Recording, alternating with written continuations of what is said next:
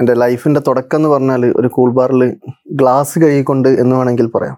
ഈ കൂൾ ബാറിലൊക്കെ ജോലി ചെയ്യുന്നതിന് മുമ്പ് തന്നെ സ്കൂളിലൊക്കെ പഠിക്കുന്ന കാലത്ത് വെക്കേഷൻ സമയത്ത് നമ്മൾ ഈ കോലൈസ് അൻപത് പൈസക്ക് വാങ്ങി ഒരു രൂപക്ക് വെക്കുന്ന അത് ചെയ്തു നോക്കായിരുന്നു അന്നത്തെ ഒരു സിറ്റുവേഷൻ എന്ന് പറഞ്ഞാൽ മനസ്സിന്റെ ഉള്ളിൽ ശരിക്കും ഇതെങ്ങനെ വീട്ടും എന്ന് വീട്ടും എന്നുള്ള ചിന്തകളൊക്കെ ഉണ്ട്. പക്ഷെ അവിടെ ഡൗൺ ആയിട്ടുണ്ടോ ചോദിച്ചാൽ ഇല്ല. കാര്യം എങ്ങനെങ്കിലും വീട്ടാം എന്നുള്ളൊരു ഒരു ഒരു കോൺഫിഡന്റും ഉണ്ട്. പ്രൊജക്റ്റ് വലുതായാലും ചെറുതായാലും അവരുടെ ഒബ്ജക്റ്റീവ് ശരിയല്ല എങ്കിൽ ശരിയാണെങ്കിൽ നമ്മളത് ഏറ്റെടുക്കും ശരിയല്ല എങ്കിൽ ഞങ്ങൾ നന്നായിട്ട് അവരെ ബോധവൽക്കരിച്ച് അവെയർ ചെയ്ത ശേഷം അവർ ഓക്കെ ആണെങ്കിൽ മാത്രം പ്രൊജക്റ്റ് ഏറ്റെടുക്കുക എന്നുള്ളതാണ് ഞങ്ങളുടെ ഒരു strategy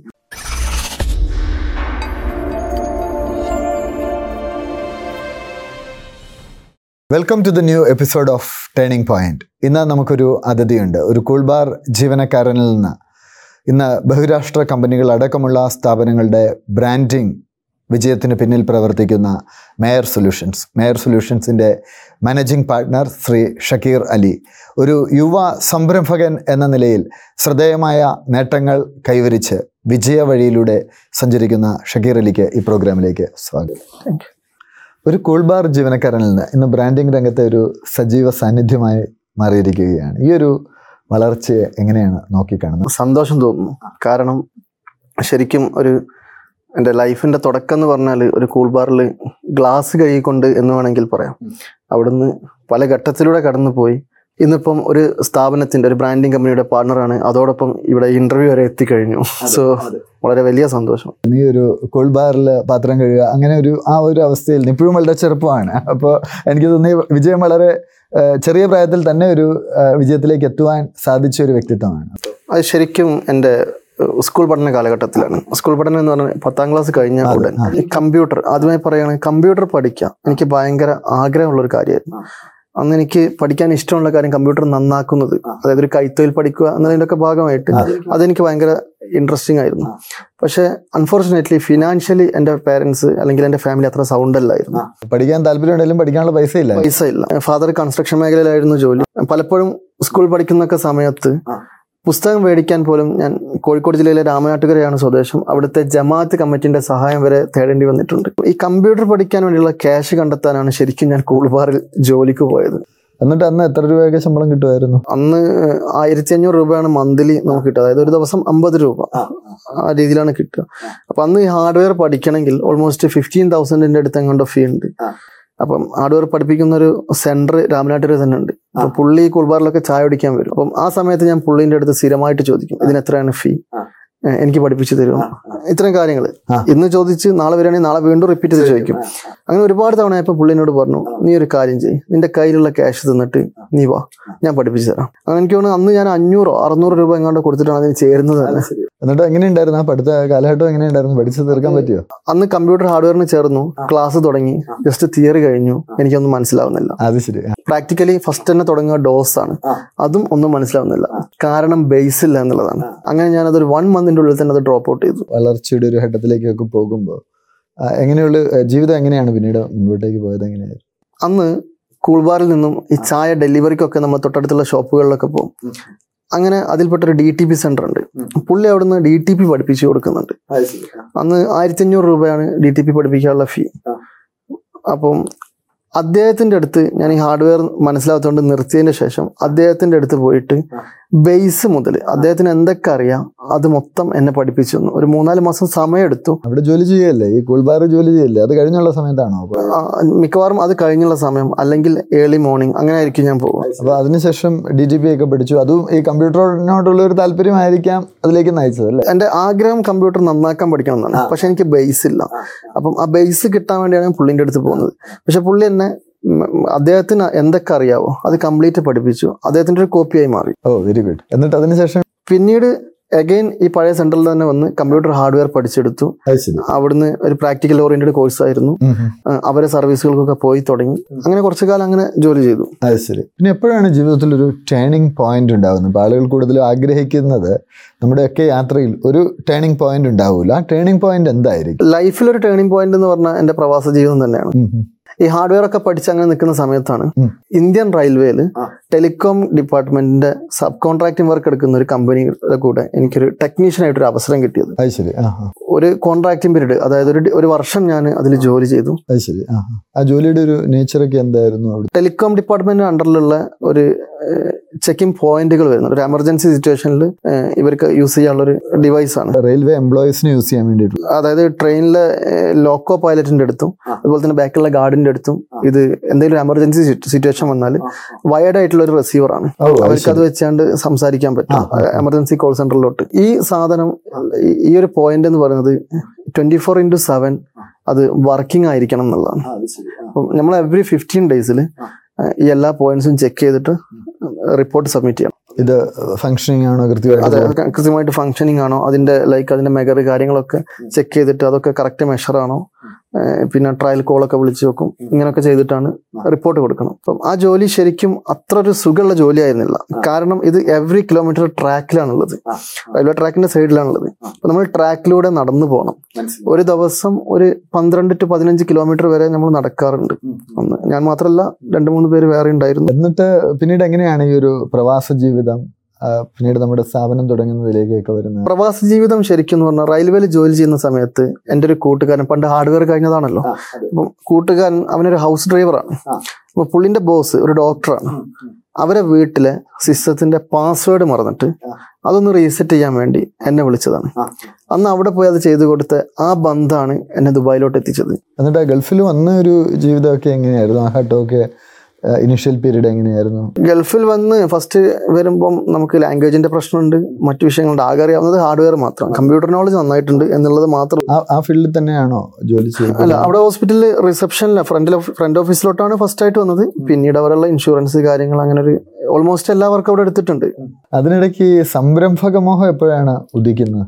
അത് ശരിക്കും എന്റെ ചെറുപ്പത്തിൽ എനിക്കൊരു ബിസിനസ് എന്ന് പറഞ്ഞാൽ ഭയങ്കര ഇഷ്ടമാണ് അത് ഈ കൂൾബാറിലൊക്കെ ജോലി ചെയ്യുന്നതിന് മുമ്പ് തന്നെ സ്കൂളിലൊക്കെ പഠിക്കുന്ന കാലത്ത് വെക്കേഷൻ സമയത്ത് നമ്മൾ ഈ കോലൈസ് അൻപത് പൈസക്ക് വാങ്ങി ഒരു രൂപക്ക് വെക്കുന്ന അത് ചെയ്തു നോക്കായിരുന്നു. ധീരുഭയ അംബാനിയൊക്കെ അങ്ങനെ തുടങ്ങിയ ആളാണ്. അദ്ദേഹം അമ്പലത്തിലെ ഉത്സവത്തിന് ബജി ഉണ്ടാക്കി അപ്പൊ ചെറിയ രീതിയിൽ നമ്മൾ തുടങ്ങുമ്പോൾ പോലും നമ്മളുടെ ഉള്ളിൽ ഒരു സംരംഭകൻ നമ്മളറിയാതെ ചിലപ്പോൾ ഉണരുകയാണെന്ന് പറയാൻ പറ്റും. അപ്പോൾ ഈ ഒരു പ്രവാസ ജീവിതകാലം എങ്ങനെയാണ് ആ ഒരു സംരംഭകനെ ഉണർത്തുന്നത്? ദുബായിൽ വർക്ക് ചെയ്തുകൊണ്ടിരിക്കുന്ന സമയത്ത് ഞാൻ ഒരു പാർട്ണറെ കൂട്ടി ഒമാനിൽ ഒരു ബിസിനസ് തുടങ്ങിയിരുന്നു. ഒരു വർഷത്തോളം റൺ ചെയ്തു. അതൊരു വമ്പൻ പരാജയമായിരുന്നു. ഒരു മെഷറബിൾ അല്ലാത്ത എമൗണ്ട് തന്നെ നഷ്ടം വന്നു. ശരിക്കും സ്റ്റക്കായി പോയി ഫിനാൻഷ്യലി ഭയങ്കര ബാധ്യതകളായി മാറി. ഈ സമയത്താണ് രണ്ട് കാര്യങ്ങൾ. ഒന്ന് ഞാൻ ദുബായിൽ നിന്ന് ആ ജോലി കുറച്ച് പേഴ്സണൽ കാര്യങ്ങൾ കൊണ്ട് നിർത്തി നാട്ടിലോട്ട് വരേണ്ട ഒരു സാഹചര്യം ഉണ്ടായി. അതുപോലെ തന്നെ സിസ്റ്റർ കല്യാണം എന്റെ എൻഗേജ്മെന്റ് എല്ലാം ഒരുമിച്ച് വന്നു. ഇതൊക്കെ കഴിഞ്ഞപ്പോഴേക്കും അത്യാവശ്യം ബാങ്ക് ലോണുകളും ഒരുപാട് ലാബിലിറ്റീസ് എനിക്ക് ഒരിക്കലും എന്താ പറയാ മെഷറബിൾ ചെയ്യാൻ പറ്റില്ല എന്ന് തന്നെ പറയാം. എന്നെ കൊണ്ട് തീർക്കാൻ പറ്റാത്ത രീതിയിലുള്ള ലാബിലിറ്റിയാണ് ഉണ്ടായിരുന്നത് അപ്പൊ അന്നുള്ളൊരു മാനസികാവസ്ഥ എന്തായിരുന്നു? ഇപ്പൊ ഒരുപാട് കടവൊക്കെ വരും ആളുകൾ സ്വാഭാവികമായിട്ടും തളർന്നു പോവാറുണ്ട് അന്നത്തെ ഒരു സിറ്റുവേഷൻ എന്ന് പറഞ്ഞാൽ മനസ്സിന്റെ ഉള്ളിൽ ശരിക്കും ഇതെങ്ങനെ വീട്ടും എന്ന് വീട്ടും എന്നുള്ള ചിന്തകളൊക്കെ ഉണ്ട്. പക്ഷെ അവിടെ ഡൗൺ ആയിട്ടുണ്ടോ ചോദിച്ചാൽ ഇല്ല. കാര്യം എങ്ങനെങ്കിലും വീട്ടാം എന്നുള്ളൊരു ഒരു ഒരു കോൺഫിഡന്റും ഉണ്ട്. പക്ഷെ ആ സമയത്ത് ശരിക്കും സപ്പോർട്ടായി നിന്നത് ഫാമിലിയാണ് കാരണം അങ്ങനെ പ്രശ്നമാക്കാണ്ട. വീട്ടിലാരൊക്കെ ഉണ്ട് വീട്ടിലെ ഫാദർ മദർ പിന്നെ ഒരു സിസ്റ്ററാണ് അവളിപ്പം അന്ന് കല്യാണം കഴിച്ചു വിട്ടു. ഇപ്പം എന്റെ കല്യാണം കഴിഞ്ഞ് വൈഫുണ്ട് ഒരു ആറു വയസ്സായ മോളുണ്ട്. കേരളത്തിലേക്ക് തിരിച്ചു വന്നിട്ടുള്ള ഒരു ജീവിതം എങ്ങനെയായിരുന്നു? അന്ന് ക്യാൻസൽ ചെയ്ത് വന്നു. നാട്ടിൽ ഒരുപാട് ജോലി അന്വേഷിച്ച് നടന്നു. ആ സമയത്ത് പലരോടും ജോലി ചോദിക്കുമ്പം നിനക്കിപ്പം എന്ത് ജോലിയാണ് ഞങ്ങൾ തരിക അന്ന് എന്നിട്ട് എന്റെ ഒരു ഫ്രണ്ടിന്റെ കൂടെ ഇന്റർലോക്കിന്റെ പണിക്ക് പോയിട്ടുണ്ട്. അതൊന്നും ഒരു ലോങ് ടൈമിലോട്ട് ഓടിയിട്ടില്ല. അങ്ങനെ പിന്നീട് ഖത്തറിലോട്ട് വിസിറ്റിന് പോയി നോക്കി. അവിടെയും ജോലിയൊന്നും ശരിയായില്ല. തിരിച്ച് നാട്ടിലോട്ട് തന്നെ വന്നു. അങ്ങനെ നിൽക്കുമ്പോഴാണ് എന്റെ കല്യാണം അതിന്റെ ഇടയിൽ കഴിഞ്ഞു. അപ്പം എഗെയിൻ വീണ്ടും എന്റെ കടം കൂടി. അങ്ങനെ നിൽക്കുമ്പോഴാണ് എന്റെ ഒരു കസിൻ ബ്രദർ അവർ ചിക്കൻ ഏജൻസിയാണ് ചിക്കൻ സപ്ലൈ ചെയ്യുന്ന ബിസിനസ് നടത്തിക്കൊണ്ടിരിക്കുകയാണ്. അപ്പോൾ പുള്ളിന്റെ കൂടെ കോഴി വണ്ടിയിൽ ലോഡിങ് ആൻഡ് അൺലോഡിങ് ഈ ഒരു ജോലിക്ക് ഞാൻ നിർബന്ധിതനായി പോകേണ്ടി വരികയാണ്. കാരണം എനിക്ക് വേറെ ഓപ്ഷൻ ഇല്ല. അത്യാവശ്യത്തിലേറെ ഉണ്ട് ഈ ലോണ് കാര്യങ്ങളൊക്കെ വീട്ടാൻ പൈസ വേണം. മറ്റു വീട്ടിലെ ചെലവുകൾ നോക്കണം. ഇത്തരം കാര്യങ്ങളൊക്കെ ആയിട്ടുള്ള പ്രശ്നത്തിലാണുള്ളത്. ഈ കോഴിവണ്ടി പോയിക്കൊണ്ടിരിക്കുന്ന സമയത്ത് അന്നത്തെ ഒരു സിറ്റുവേഷൻ എന്താണെന്ന് വെച്ചാൽ പുലർച്ചെ വണ്ടിയിൽ പോയി കഴിഞ്ഞാൽ തന്നെ ഒരു ഏർലി മോർണിംഗ് പോകും ഒരു എട്ട് മണി എട്ടര മോർണിംഗ് ആകുമ്പോഴേക്കും ആ ജോലി തീരും. പിന്നെ ഞാൻ ഫ്രീ ആണ്. അപ്പം അന്ന് വെറുതെ നടക്കും എന്തെങ്കിലും ഫുഡൊക്കെ വാങ്ങിച്ച് കഴിക്കും. അപ്പം അന്നത്തെ സേവിങ്സ് ഒന്നുമില്ല. ആ കിട്ടുന്ന ക്യാഷ് അന്ന് തന്നെ ചിലവാകുന്ന ഒരു കണ്ടീഷനിലോട്ട് ഫ്രീ ആണ് എന്നുള്ളതിനെ കൊണ്ടാണ്. അപ്പം അങ്ങനെ നിൽക്കുമ്പം എന്റെ ഒരു ഫ്രണ്ട് മുഖാന്തരം രാമനാട്ടുകര തന്നെയുള്ള ഒരു റെസ്റ്റോറന്റിൽ ഞാൻ ബില്ലടിക്കാൻ കയറുകയാണ് അതോടുകൂടി ഞാൻ എൻഗേജ്ഡ് ആയി. എനിക്ക് കുറച്ച് സേവിങ്സ് ഒക്കെ വന്ന് തുടങ്ങി. ലോണൊക്കെ വീട്ടാൻ തുടങ്ങി. അങ്ങനെയാണ് ശരിക്കും ആ സമയത്ത് മുന്നോട്ട് ഓടിയത്.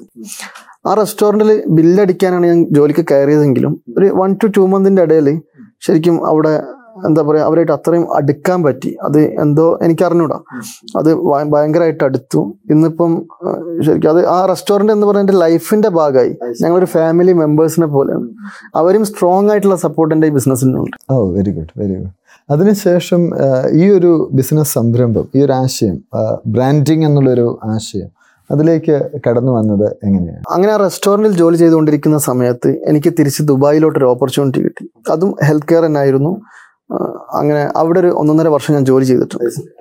അതൊരു പ്രോജക്റ്റിലായിരുന്നു. ആ സമയത്ത് ഇതുപോലെ തന്നെ തിരിച്ച് ദുബായിലെത്തിയല്ലോ. അപ്പോൾ പഴയ കോണ്ടാക്ട്സുള്ള ഫ്രണ്ട്സൊക്കെ എന്റെ എന്റെ അടുത്ത് വന്നിട്ട് അവരെ ബിസിനസ്സിനുള്ള ലൈക്ക് ഡെവലപ്മെന്റ് അല്ലെങ്കിൽ എന്തെങ്കിലും ഒരു ബിസിനസ് തുടങ്ങാൻ ഒരു ആശയമുണ്ടോ അല്ലെങ്കിൽ ഞാനിത് തുടങ്ങിയാൽ വിജയിക്കോ? ഇത്തരം കുറെ ബിസിനസ്സുമായിട്ട് ബന്ധപ്പെട്ട സംശയങ്ങളൊക്കെ ചോദിച്ച് എന്റെ അടുത്ത് വരാറുണ്ട്. അല്ലെങ്കിൽ ഒരു ഒപ്പീനിയൻ ഒക്കെ തേടിയിട്ട്. ഒരു ഒരു കോൺഫിഡൻസ് കുറവിനായിരിക്കാം മേ ബി അവർ വരുന്നത്. അങ്ങനെ വരുന്ന സമയത്ത് പലപ്പോഴും അന്ന് ആ- സമയത്ത് എനിക്ക് എന്തെങ്കിലും തോന്നുകയാണെങ്കിൽ അപ്പം പറഞ്ഞു കൊടുക്കും. അല്ലെങ്കിൽ എന്റെതായ രീതിയിൽ റിസർച്ച് ചെയ്തിട്ട് കുറച്ച് കാര്യങ്ങളൊക്കെ പറഞ്ഞു കൊടുക്കാറുണ്ട്. അന്ന് എന്റെ റൂംമേറ്റ് ഉണ്ട്. സമത് എന്നാണ് പേര്. അപ്പോൾ ഇത് പല പ്രാവശ്യം എന്റെ ഫ്രണ്ട്സൊക്കെ വന്ന് കാണും. ഞങ്ങൾ എവിടെ പോവാണെങ്കിലും ഫ്രീ ഉള്ള ദിവസങ്ങളിലൊക്കെ ഞങ്ങൾ മിക്കവാറും ഒരുമിച്ചൊക്കെ പുറത്ത് പോകും. അപ്പോൾ അന്നൊക്കെ ആരെങ്കിലും ഫ്രണ്ട്സിനൊക്കെ കാണുമ്പോൾ അല്ലെങ്കിൽ ഫ്രണ്ട്സിന്റെ റൂമുകളിലൊക്കെ പോകുമ്പോൾ ഇങ്ങനെ കാര്യങ്ങളൊക്കെ ചോദിക്കും. പിന്നെ ചില ബിസിനസ് ആശയങ്ങളൊക്കെ എനിക്ക് തോന്നുകയാണെങ്കിൽ ഞാൻ പെട്ടെന്ന് സമതിന്റെ അടുത്ത് സ്ട്രൈക്ക് ചെയ്ത് ചെയ്യുമ്പോൾ പറയാറുണ്ട്. അങ്ങനെ ഒന്ന് രണ്ട് ഫ്രണ്ട്സ് പലപ്പോഴായിട്ട് റൂമിലേക്കൊക്കെ വരാൻ തുടങ്ങി.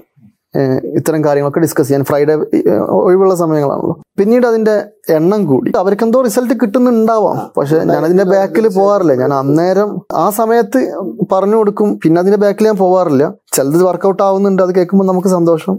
അങ്ങനെ വന്നത് ഒരുപാടായപ്പം എന്റെ അടുത്ത് റൂംമേറ്റ് സമ്മതം ചോദിച്ചത് നിനക്കിതൊരു പ്രൊഫഷൻ ആയിക്കൂടെ? കാരണം പലരും ഇതിനു വേണ്ടി ക്യാഷ് തരാൻ വേണ്ടി ശ്രമിക്കാറുണ്ട്. ഫ്രണ്ട്സ് ആണെങ്കിൽ പോലും. പിന്നീട് ഇത് പല തവണ എന്റെ അടുത്ത് നീ ഇത് നിർബന്ധമായിട്ടൊരു പ്രൊഫഷൻ ആക്കണം. നിനക്ക് സപ്പോർട്ട് വേണമെങ്കിൽ ഇൻവെസ്റ്റ്മെന്റോ കാര്യങ്ങളോ വേണമെങ്കിൽ ഞാനും കൂടെ ഹെൽപ്പ് ചെയ്ത് തരാം. അങ്ങനെ പറഞ്ഞിട്ട് അതിൽ നിന്നാണ് ഈ ബിസിനസ് തുടങ്ങാനുള്ളൊരു ശരിക്കുള്ള ടേണിംഗ് പോയിന്റ് അതായത് ഇങ്ങനൊരു കഴിവുണ്ട് നമുക്ക് തുടങ്ങാം എന്നുള്ളൊരു കാര്യം തിരിച്ചറിയുന്നത് ആ മൊമെന്റിലാണ് ഇങ്ങനെയാണ് മേയർ സൊല്യൂഷൻസിന്റെ ഒരു പിറവി എടുക്കുന്നത്. ഫൈനലി ഞങ്ങൾ അത് തുടങ്ങാൻ തീരുമാനിച്ചു. സമതന്റെ പാർട്ണറായി കൂടാതെ ഒരു സൈലന്റ് പാർട്ണർ കൂടെ വന്നു. അത് കഴിഞ്ഞ് ഒരു മൂന്ന് വർഷത്തിലധികം ഞങ്ങൾ പല രീതിയിൽ മെന്ററിങ്ങിന് പോയിട്ടുണ്ട്. ബുക്സ് വായിച്ചിട്ടുണ്ട് ട്രെയിനിങ് പ്രോഗ്രാം അറ്റൻഡ് ചെയ്തിട്ടുണ്ട് അറിയാത്ത കാര്യങ്ങൾ ക്യാഷ് കൊടുത്ത് വാങ്ങി പഠിച്ചിട്ടുണ്ട്. ലൈക്ക് ചില സർവീസുകളൊക്കെ ഞങ്ങൾ ക്യാഷ് കൊടുത്ത് വാങ്ങിയിട്ടുണ്ട്. നിങ്ങൾക്ക് അറിയാൻ വേണ്ടി ഇതെങ്ങനെയാ ചെയ്യുന്നത് എന്നുള്ളത് അറിയാൻ എങ്ങനെയാ ചെയ്യുന്നത് എന്നുള്ളതിനേക്കാൾ അപ്പുറം ഇതിന് എന്ത് സ്ട്രാറ്റജിയാണ് യൂസ് ചെയ്യുന്നത് അങ്ങനത്തെ കാര്യങ്ങൾ. അങ്ങനെ പല രീതിയിലുള്ള റിസർച്ച് പല കമ്പനികളെ കേസ് സ്റ്റഡി ആയിട്ട് എടുത്തിട്ടുണ്ട്. ഓൾമോസ്റ്റ് മൂന്ന് വർഷത്തോളം പഠിച്ചതിന് ശേഷമാണ് രണ്ടായിരത്തി പത്തൊമ്പത് ജനുവരിയിൽ ഞങ്ങൾ മേയർ സൊല്യൂഷൻസ് എന്ന സ്ഥാപനം തുറക്കുന്നത്. ഈ ഒരു ചുരുങ്ങിയ കാലഘട്ടത്തിനുള്ളിൽ ഒരു മൂന്ന് വർഷത്തിനുള്ളിൽ ധാരാളം clients ആയി ശ്രദ്ധിക്കപ്പെടുന്ന ഒരു പേരായിട്ട് മാർക്കറ്റിംഗ് രംഗത്തെ അല്ലെങ്കിൽ ബ്രാൻഡിങ് രംഗത്തെ ഒരു ശ്രദ്ധിക്കപ്പെടുന്ന നാമധേയമായിട്ട് നെയർ സൊല്യൂഷൻസ് മാറി. അപ്പോൾ എന്താണ് ആ വിജയത്തിന് പിന്നിൽ ഉള്ള ഒരു ഘടകം എന്താണ്? ഈ ഒരു മൊമെന്റിൽ നമുക്ക് അങ്ങനെയൊക്കെ പറയാമെങ്കിലും തുടക്കത്തിൽ അത്ര സുഖകരമായിരുന്നില്ല. യാത്ര തുടങ്ങുന്നത് വരെ ഒക്കെ ആയിരുന്നു. അത് എൻജോയ് ചെയ്ത് തന്നെ കാര്യങ്ങളൊക്കെ പഠിച്ചെടുത്തു സ്റ്റാർട്ട് ചെയ്തു. ഞങ്ങൾ മൂന്ന് പേരായിരുന്നു തുടങ്ങുമ്പോൾ ഉണ്ടായിരുന്നത് പക്ഷെ തുടങ്ങിയ ശേഷം ഞങ്ങൾ ആദ്യത്തെ ചലഞ്ച് എന്ന് പറയുന്നത് ഒരു ക്ലയന്റിനെ കിട്ടുക എന്നുള്ളതായിരുന്നു. ആറു മാസത്തോളം അതിനു വേണ്ടി വന്നു ഞങ്ങൾ. ആദ്യത്തെ ക്ലയന്റ് വന്ന ഒരു സാഹചര്യം ഒന്ന്. ക്ലയന്റിനെ കിട്ടാനുള്ള ഒരു പ്രയാസം എന്ന് പറയുന്നത് ശരിക്കും പറഞ്ഞാൽ ഞങ്ങൾക്ക് ഒരു ഹിസ്റ്ററി ഇല്ല എന്നുള്ളതായിരുന്നു.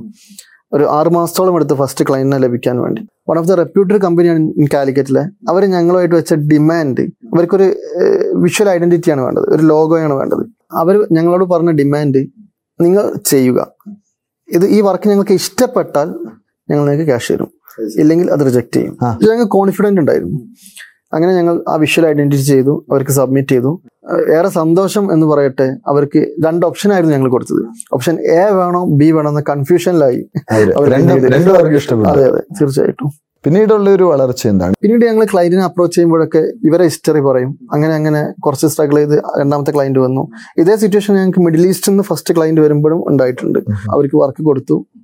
അവർക്ക് ഇഷ്ടപ്പെട്ടു. ഇന്ന് അവരുടെ കംപ്ലീറ്റ് പാക്കേജ് ഒരു food സെക്ടറാണ് complete package designing website A to Z നമ്മുടെ മാർക്കറ്റിംഗ് ആൻഡ് ബ്രാൻഡിങ് ഈ ഏരിയ ഞങ്ങളാണ് നോക്കിക്കൊണ്ട് എന്നാൽ ഇന്ന് ഞങ്ങൾക്ക് മിഡിൽ ഈസ്റ്റിലും ഓസ്ട്രേലിയയിലും ഇന്ത്യയിലൊക്കെ ധാരാളം ക്ലയൻസ് ഉണ്ട്. അത് കൂടാതെ തന്നെ ഞങ്ങൾ എക്സ്പാൻഷന്റെ ഭാഗമായിട്ട് all over Middle East North America and Europe നല്ല സ്ട്രോങ് ആയിട്ട് തന്നെ ഫോക്കസ് ചെയ്തുകൊണ്ടിരിക്കുകയാണ്. മറ്റ് കമ്പനികളിൽ നിന്നും എയർ സൊല്യൂഷൻസിനെ വ്യത്യസ്തമാക്കുന്ന ഘടകങ്ങൾ ശരിക്കും ഞങ്ങളുടെ വാല്യൂ സിസ്റ്റമാണ് പ്രധാനമായിട്ടും മറ്റ് കമ്പനികളിൽ നിന്ന് ഞങ്ങളെ വ്യത്യസ്തമാക്കുന്ന ഒരു ഘടകം. ഞങ്ങളുടെ എല്ലാ എംപ്ലോയീസും ഞങ്ങളുടെ വിഷനു വേണ്ടി ഞങ്ങളുടെ വാല്യൂ സിസ്റ്റത്തിനുള്ളിൽ നിന്നുകൊണ്ട് വർക്ക് ചെയ്യുകയാണെന്ന് വേണമെങ്കിൽ പറയാം. ഒരു ഉദാഹരണം ഒരു ക്ലയന്റ് ഞങ്ങളെടുത്ത് വരികയാണെങ്കിൽ അവർക്ക് എന്ത് ആർ ഒ കിട്ടും? മിക്കവാറും ക്ലയന്റ് അപ്രോച്ച് ചെയ്യുന്ന സമയത്ത് മാർക്കറ്റിങ്ങിന് ഒരു എക്സ്പെൻസ് ആയിട്ടാണ് കാണുന്നത്. മാർക്കറ്റിംഗ് എക്സ്പെൻസിന് അതിനൊരു എക്സ്പെൻസ് ആയിട്ടാണ് കാണുന്നത്. ശരിക്കും ഇതൊരു ഇൻവെസ്റ്റ്മെന്റ് ആണ്. നമുക്ക് ഒരു പത്ത് രൂപ കൊടുത്ത് പത്ത് രൂപക്ക് മൂല്യമുള്ള ഒരു സാധനം വാങ്ങിക്കുകയല്ല ചെയ്യുന്നത്. പകരം നാളെ ലാഭം കിട്ടാൻ വേണ്ടിയാണ് നമ്മൾ ഇന്ന് മാർക്കറ്റിങ്ങിൽ അല്ലെങ്കിൽ അഡ്വർടൈസ്മെന്റിൽ ക്യാഷ് ചിലവാക്കുന്നത്. സോ അവർക്ക് അതിനുള്ള റിട്ടേൺ കിട്ടണം. ഇത് തന്നെയാണ് ഞങ്ങൾ ഫോക്കസ് ചെയ്യുന്നത്. റിട്ടേൺ ഓഫ് ഇൻവെസ്റ്റ്മെന്റ് എന്ന് പറയുമ്പോൾ അത് ചിലപ്പോൾ ടാഞ്ചിബിൾ ആവാം ഇൻടാഞ്ചിബിൾ ആവാം. ടാഞ്ചിബിൾ എന്ന് പറഞ്ഞാൽ അത് ഹൺഡ്രഡ് പെർസെന്റ് ക്യാഷ് ആയിട്ട് തന്നെ ഇൻടാഞ്ചിബിൾ എന്ന് പറയുമ്പോൾ അതിന്റെ ബ്രാൻഡ് വാല്യൂ വർദ്ധിച്ചതാവാം. അല്ലെങ്കിൽ അവയർനെസ് നടന്നതാവാം. തുടങ്ങിയ കാര്യങ്ങളാവാം. അപ്പം ക്ലൈന്റ് ഞങ്ങൾ അപ്രോച്ച് ചെയ്യുമ്പോൾ തന്നെ ഒരു എയ്ഡാ മോഡലിലാണ് ഒരു എയ്ഡാ മോഡൽ എന്നൊക്കെ പറയുമ്പോൾ അറ്റൻഷൻ അത് കഴിഞ്ഞിട്ട് അതായത് അവരുടെ പ്രൊഡക്റ്റിനോ സർവീസിനോ കസ്റ്റമേഴ്സിന്റെ ഇടയിൽ അവരുടെ കസ്റ്റമേഴ്സിന്റെ ഇടയിൽ അറ്റൻഷൻ കൊണ്ടുവരുന്നു അവെയർ ചെയ്യുന്നു.